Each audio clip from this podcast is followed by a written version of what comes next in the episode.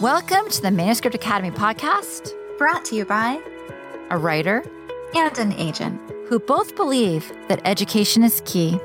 The beauty is the people you meet along the way. And that community makes all the difference. Here at the Manuscript Academy, you can learn the skills, make the connections, and have access to experts, all from home. I'm Julie Kingsley. And I'm Jessica Sinsheimer. Put down your pens, pause your word counts, and enjoy. I would like to welcome John Cusick, agent and V P with Folio Literary Management and Folio Junior He's the author of Girl Parts and Cherry Money Baby, and he is mostly harmless. And that's from his Twitter bio. Welcome, John. Thank you so much for having me. So John taught a really amazing class. We had a really fun recording day in the Folio offices, which are incredible. Can I talk a little bit about like the amazing stuff that's in oh your gosh, office? I want to hear. Tell us. I was super excited for Jess to see it because we had just finished uh, renovating and expanding our offices. So they're all fancy and new and bigger than they used to be. So yeah, I'm very excited about the office space that I work in. It's so cool. It's in this building that like starts out deco on the outside, but it's super tech savvy on the inside, and it's beautiful. So this is a class not just about first lines, but about first impressions. Why does the first line matter, and why does the first impression matter? You know, to start with, every word in your book should matter, right? You should you should always be choosing your words carefully. And um, why not your first line? Why shouldn't your first line be something really impactful and exciting and grabbing? Um, you know, your first line is really, you know, it's it's the world's first impression of you as, as a writer. It's the first impression of your of your book. And so you want to make it something that's really going to uh, grab people and and maybe even stay with them. Um, you know, and for me as an agent, you know, frequently I read the query letter first and then the sample pages. Um, so the query letter is a big, is a big thing for me, and that's a whole conversation unto itself. But I really learned so much about an author based on how they, they open their, their work. And it tells me a lot about who this person is in a very, in a very short span of time. Um, so there's, uh, the tremendous reason for really focusing on your first line is creating the, the best first impression you can. I also feel like sometimes one line can carry so much energy that you know right away if you want to know more. Have you ever had that experience? Yeah, absolutely. Um, you know, sometimes my favorite openings aren't even ones that are necessarily the most weird or or out there by any means. They're just really concrete. Like, I love to see a book open with scene or like some physical detail because I immediately have something to imagine. And that pulls me right into the story, you know, right off the bat. Um, and books that sort of tend to open with monologue or sort of long, you know, sort of backstory or, or, or whatnot, there's just less to picture. I guess I must be a really visual person. Um, but yeah, Yeah, those those books that really open with a really clear image um, are some of my favorites. Like um, Neil Gaiman's Graveyard Book always jumps into my mind, and I think the opening line is something like um, "There was a there was a hand in the darkness, and the hand held a knife." Like, ooh, it's such a great image to open on, you know. I love that. that Neil Gaiman is that that book trailer. Just as a side, is one of my favorites. So, John, did you ever feel like you knew something was or was not a good fit just from the first line? Yeah, um, you know, a, an example actually comes to, to mind, and it's um, Saints and Misfits by S K. Ali, which was called Saints, Misfits, Monsters, and Mayhem um, when she first submitted it to me. And um, the first line of that book, if, if I'm going to get this right, is just the words, "I'm in the water." Mm. And it's so simple, um, but it really, really grabbed me. Um, that present tense is really great. It's uh, a physical description, right, immediately. And there's also something sort of chilling about um, how simple it is. Like, I'm in the water. I don't know. Usually when people are in the water, they're happy about it, right? Unless something really bad is going on.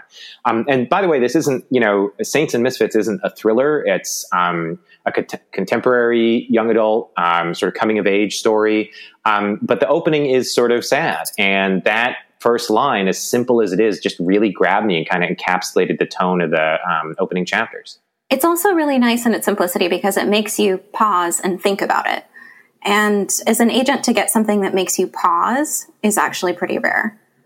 Yeah, and it sort of, um, it suggests a kind of confidence to open with such a short and simple declarative sentence. You know, like that to me, before I read anything else, tells me that this is someone who might be, you know, pretty in control of their craft. You know, I mean, that could be proven wrong in subsequent paragraphs, right? But, um, you know, these opening lines can really suggest that someone really knows what they're doing. It's kind of like when you walk down the street and you see someone and you're like, there's something about you. There's a story there. Like, I'm interested. Yeah, exactly. I mean, I think that that's a great metaphor because, um, you know, your, your opening line, you can almost sort of think about it as like the clothes you wear to work or the clothes you wear out in your town. It's not all about that first impression, right? There's more to you than than how you dress, but it's the first thing that people see. And if when they're making sort of a snap judgment about you, as indeed, you know, agents are, to be frank, um, you know, you kind of want to put your best foot forward. But intuition's really fast too. I think that's true. I, I heard an agent um, whose name I'm now going to forget um, on a panel once say that you get to the point where you can almost smell a good manuscript. And I kind of know what she means. Like, you do sort of develop an intuition, I think. Gulp. I'm like, and how do you know if your manuscript smells? That's the problem right there. I think, you know what, here's here's what I think, because I was just a few minutes ago, I was reading something that I had written out loud to my wife, Molly, who who um, used to be an agent and then is a foreign rights scout now. And man, I was really proud of the pages that I had written, but there was some stuff in there that needed to be trimmed. And you can bet that reading it out loud to her, I was hearing the stuff that wasn't funny, that went on too long. Like, it just jumped right out at me. So I think the way to like tell if your if your if your book is smelling or sm- smelling in the right way is um, you know, read it out loud. And like, are you excited to read people your opening paragraph? And if you feel like, nah, I kind of want to, I can't wait for them to hear this stuff at the end of the page, then that's where you should be starting. You did mention something in your class about starting as close to the end as possible or as close to the heart as possible. How do you know where that is? Well, um, so starting to the end is starting as close to the end as possible. That's a um, paraphrasing a, a Kurt Vonnegut quote. Um, you know, he, he was talking about, um, well, starting as close to the end of your story as possible. So there's not a lot of run up. You know, I, my spin on that is to start as close to the heart of your novel as possible. Um, so for instance, you know, the opening line of Ralph Ellison's The Invisible Man is, I am the invisible man. And the opening word of Lolita is Lolita. Um, you know, so thinking about what is really at the heart of my story. Is it an adventure? Is it about learning a lesson? Is it about, you know, the kid in my class that I'm obsessed with, um, you know, really finding what is sort of beating life into your story. What is it all about for you? And opening with it, you know, kind of directing our attention, right, you know, spotlight on what you think is most important. Um, and then you have time to go back and kind of give us context or sort of, you know, get us situated in your world. But starting close to the the heart, the theme, the sort of the object desire of your book is, um, you know, a really great way to open it off in a way that's really compelling. Julie, do you always know where that is in your books? Um, no. What do we do? I just did a huge revision this weekend and I knocked off five thousand words from the beginning of my current work. And I just sent it off and, and, and because I knocked off the five thousand words, my beta reader was like, she basically said that she noticed a bunch of things she didn't see before because it was mm. buried and that it's, mm. in, that it is emotionally in the right space now. So that's really resonating with me. Phew. Yay. Yeah, that's amazing. Here. You chip away at what is not David or your protagonist. Yeah. Yeah. Let's talk about what research can do for a first impression. Okay. So I think it's really important, you know, before you start querying that you do some research, um, not just into uh, the agents that you might want to query and like their email addresses, but also, you know, what's the best way to submit to agents? You know, am I following their submission guidelines? Um, that's the kind of research that you want to do up front. And I think, you know, by, if you're listening to this podcast, you're probably already familiar with some of this research. You know, you're already interested in, what is the culture of publishing books? How do I write an effective query letter? What is the appropriate way to like communicate with an agent? So you're already halfway there. Um, you know, I think that just researching the agent's submission guidelines um, is, you'd think would be everyone's first step. And yet I constantly, every day I get, um, you know, multiple queries from folks who clearly have never just done so much as Google my name. Um, and I, and I know that's the case because, you know, it'll be, you know, dear sirs will be the way the query opens, which is awful for many reasons. Um, or it'll be in a genre that I completely don't represent, or it'll be for, you know, screenplays. I get a lot of those people who want to write movies. And so they think I'm that kind of agent. Um, you know, and those are folks who just have done no research whatsoever. So they have made a very bad first impression. And one thing we talk about in the class is where to find that line between being someone who's obviously done research and someone who's done a little too much research, and it will make us uncomfortable. Um, I know that most of us, you know, have Twitter feeds and Instagram feeds, and, mo- and uh, many agents are very comfortable um, sort of sharing personal details about their lives, you know, on, on social media and whatnot. Um, however, I think that if in your query, you know, you mentioned that you love that, you know, cute dining table set in the background of my Instagram post from two years ago, that's going to be a bit creepy um, and, and sort of concern me a little. And, and you know... I'm and, sorry. And, I'm sorry. And in all... And I, no- and I noticed your, your, your, your pinky toe is crooked. Yeah. Right. You know, those kinds of things are, are in fact, the things that I would probably dismiss as, as just harmless. Um, but it is a bit weird. And, and I think it sort of sets the wrong tone. Um, you know, so anything, you know, any detail that an agent might put on their resume or in professional capacity, like, oh, we went to the same college, or, you know, I see you worked here, or you represent this person. All of those kinds of details are great. Or like, I heard you on a podcast say that you like this kind of book. Those are all great. I think, um, you know, best steer clear of the more sort of personal at-home details. So, John, we're listening to you on a podcast, and you like what kind of book? um, I like all kinds of books. Uh, right now, I am really looking for um, middle grade. I would love to bring on some more middle grade, both like kind of contemporary realistic stuff and um, sort of fantastical adventure stuff. Um, and, you know, I'm always on the lookout for young adult that has a really great hook. That's the real two-second version. So you are a very accomplished literary agent in an awesome office. Did you always envision your life being like this? And what did you picture when you got into the industry, and what made you want to join? I knew from a very young age that I wanted to live and work in New York. Um, and to do something sort of creative. Uh, so in that capacity, I think that my life looks the way I envisioned it when I was, um, you know, a little kid. But uh, when I when I started looking for work after college, I I looked at publishing, I looked at um, radio, I looked at uh, public television, like all these, you know, major money-making ventures, right? Um, and the job that happened to hire me was a, um, a personal assistant to a, a literary agent for children's books. Um, and I was really excited to be working in publishing. Uh, I had uh, done sort of student work at my university's um, little small indie press when I was in college. And I really, really liked the business of books.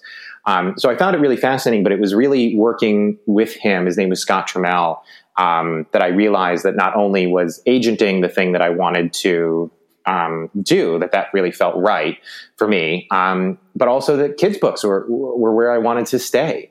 Um, and part of that is that I think everybody who works in kids' books or writes kids' books on some level really loves kids' books. You know, no one's in it just for the money. Um, there's a, a real personal passion there. And I wanted to be a part of that. Um, and I've never regretted it. I mean, I, I love working uh, on the kids' side and, and being an agent as well. John, what would you do if you had venture capital? Mm. Um, if I had unlimited venture capital, I would buy a medium-sized island and I would make Westworld because, because I love cowboys and I love pretending to be a cowboy, and I also really love robots. So this would have both. I just bought tickets to uh, Be More Chill. I'm so excited. I, I, I, I'm still processing you and Westworld. Sorry. Oh man, it'd be great. I would like to work at Westworld. That would have been um, that would have been amazing. In an alternative wow. universe where I did not become a literary agent, and in this alternative universe, there are also lifelike robots and a real Westworld. I would go. I would like go write story copy for for Westworld. Oh my gosh, that would be amazing.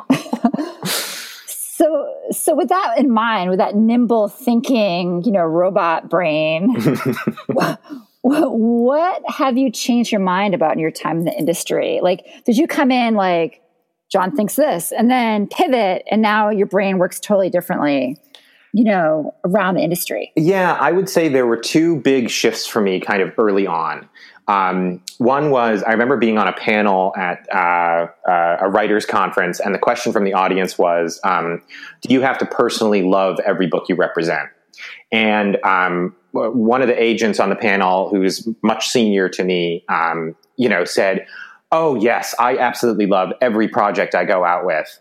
And I, of course, agreed with him, but I was thinking to myself, yeah, right, buddy, come on. Like, you know, I don't believe that. Like, we sell what sells, and, and you know, our personal tastes are, are sort of uh, irrelevant. Um, and you know what? He was completely right. And I was just uh, young and dumb. Um, you know, I, I really hadn't had too many sales at that point, and I really didn't know how it worked. And the truth of the matter is, is that, um, you know, stuff that I care personally about that really affects me sells. And, you know, any time in my career that I've tried to sort of like play the market and say like, well, you know, I don't know if this is particularly for me, but um, I think it's what everyone is looking for, and I think it's going to sell. That has never gone well. Um, you know, and I, I'm proud to say I, I don't do that anymore, because, you know, what has shifted for me is this feeling of like, yeah, you got to really trust your own tastes and instincts, and, and, and sell what you love. Um, And then, you know, the other thing that probably shifted for me really early on was, um, you know, a real appreciation for a certain kind of writing that some would not consider like literary. You know, I was like an English major and a total snob, I am sure, when I I, I started in publishing. Um, and it took me, you know, probably the first year of assisting Scott to come to appreciate like great storytelling. You know, at, at first it was all about like, oh, well, is the language beautiful? And are there deep themes and metaphors and all this other nonsense? Um, and nowadays, like, I'm not really, I don't really care about that stuff um, as a reader or as an agent. Like, I want a great story. And it can be a quote unquote literary story. It can be an adventure story. It can be a deep story. It can be a fun story, but it's got to be a great story. Um, so that's something I don't think I really came to appreciate until, you know, I had worked in the business for a little while. That's awesome. Thank you. Um, what's one of your early memories of a fun day in New York City? Okay, well, the, the thing that pops into my mind is um, really early on when I first moved to New York, uh, I had a lot of time to kill, um, and I didn't, you know, didn't have a full-time job yet, and I didn't really have a lot of friends in the city at first, and um, it was before my girlfriend moved down to New York, uh, so I had a lot of time on my hands. And I remember one day just getting off the train at Union Square and looking around and thinking to myself, um, it's like this whole city is one giant interactive video game, and I can really do whatever I want. And there's like parts that are quiet and parts that are loud and parts that are dirty and parts that are clean. Like, there's all kinds of adventures to be had here, and it's all, you know, open to me. I can go anywhere and do anything. Um, And I just remember that feeling being exhilarating. And the and the funny thing, of course, is I thought of it in terms of being in a video game, you know, some big open world, you know, you can explore all you want thing, where, when in fact it was just, you know, real life. um, but I don't know, just I think that feeling of like possibility and the bigness of it all really um, stuck with me, which is probably why that popped into my head all these years later. That's interesting. I can tell, you know, when listening to you talk, you can tell that you think like a writer. Because that, I mean, that's the writer brain, right? So you're somewhere and all you can see is possibility and story and directions and, you know, yeah. pacing, you know, and the tension of New York. Um, it, it's so interesting how how life is story, video games are story, story, story. But it sounds to me that, that you just live it daily. I think, you know, that writer brain you're talking about, that's so cool. And and I think that is what it is. Um, and I would say that um, I feel like I kind of forgot that brain for many years, and it's now starting to come back to me for, for whatever reason. But it is a great brain to have um, because, yeah, you really, you, you just make so much of the reality around you when, you're, when your mind is kind of working out story. You know, and some of the happiest times in my life are, uh, you know, moments where I was walking around after having been been writing, after having written, and kind of my brain was still like half processing whatever it is I had worked on as I kind of like wandered around the, the streets of Brooklyn. Um, and it's a great feeling, you know, it's a great perspective to have on the world, I think. Uh, John, if you were a superhero, what powers would you have? Um, so I've thought about this a lot, as we all do. Um, I don't know. I, I, I really don't know. I can, I would really like to be able to fly, but if the superpowers came from some sort of like internal personality trait or leaning or something, I think I'd be a mind reader, because I think, Ooh. yeah, I think this is that writer brain thing, Julie, you were talking about a moment ago. Like, I really like to think about what people are thinking. Um, and I think I'm, I'm a fairly, uh, empathetic person. Um, So I think if you were to like kind of extrapolate from that real real life quality, it would probably be some kind of very creepy mind mind reading power.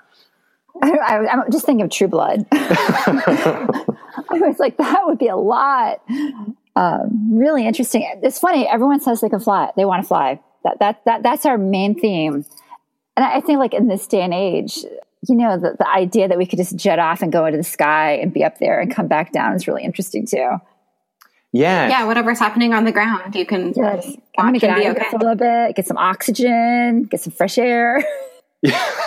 It's like a disconnect, right? It's like a desire to be kind of free for, for a couple of minutes and then come back, you know? So tell us, like, what should writers not be afraid of? Don't be afraid that a stupid mistake is going to ruin your chances. Um, I think that, you know, we talk a lot about how to write a query letter, how to make a good first impression, what to do, what not to do. And it can feel like a million rules to follow. And really, they're just tips for, you know, best results. And, um, you know, the overarching rule is just like, be a professional and compassionate human being, as as in all things in life, you know, for the most part. And and I think that um, if you just, you know, behave like yourself in a professional way, you're going to do great. Um, you know, and, and all the time I see queries come in that have, have goofed in some way. Someone spells my name wrong, or there's a typo in the query, or, you know, they call something Y A and really they mean M G and, and all this stuff. And, you know, uh, it's okay. It really is. Like, if I'm compelled by the story and the writing, that stuff isn't going to turn me off.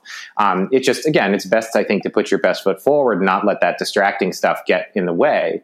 But, you know, don't be afraid of those little mistakes, because I think that can be really paralyzing and it's not worth it. I agree. Like, it, the, the world definitely feels, you know, like, when you're ready, when you should send, you know, you think you should send, someone tells you to send, and then you shouldn't have sent. You know, it, it is a really tough thing, but you just have to have faith that as long as you're a good person and polite and you're trying your best, that it will work out. But it is scary. I agree. And I, I'll, I'll tell you what, you know, I, I think when I first joined the business, maybe this is something that also changed in my head over the years. Um, I worried that you had to be really aggressive and maybe even like mean to get ahead, especially as an agent. Um, And that just was never me. I never felt comfortable with that kind of throw your weight around mentality. You know, I think that um, truly, at least in the kids' book business, the the good people succeed, and the the not so good people might have a, a, a moment in the sun, but it doesn't last. You know, it really doesn't in this business. Um, if you're not if you're not good a good person um, and a compassionate one. So yeah, I think that you're absolutely right, Julie. Like, just to, to say, like, if you go forward with, you know, an op- open eyes and and uh, open heart, right? Um, can't lose.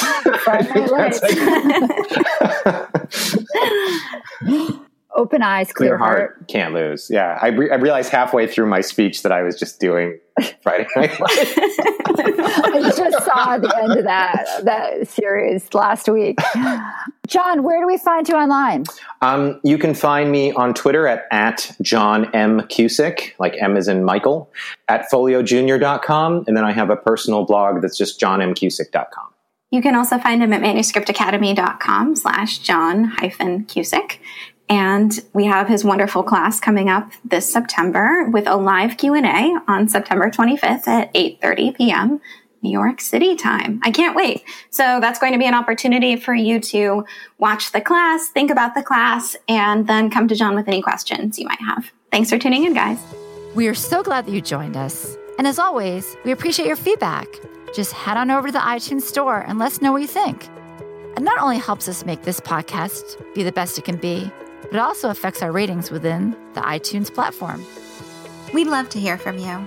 If you're feeling brave and want to submit your page for our First Pages podcast, you can send it to academy at manuscript wish list dot com with First Pages podcast in the subject line.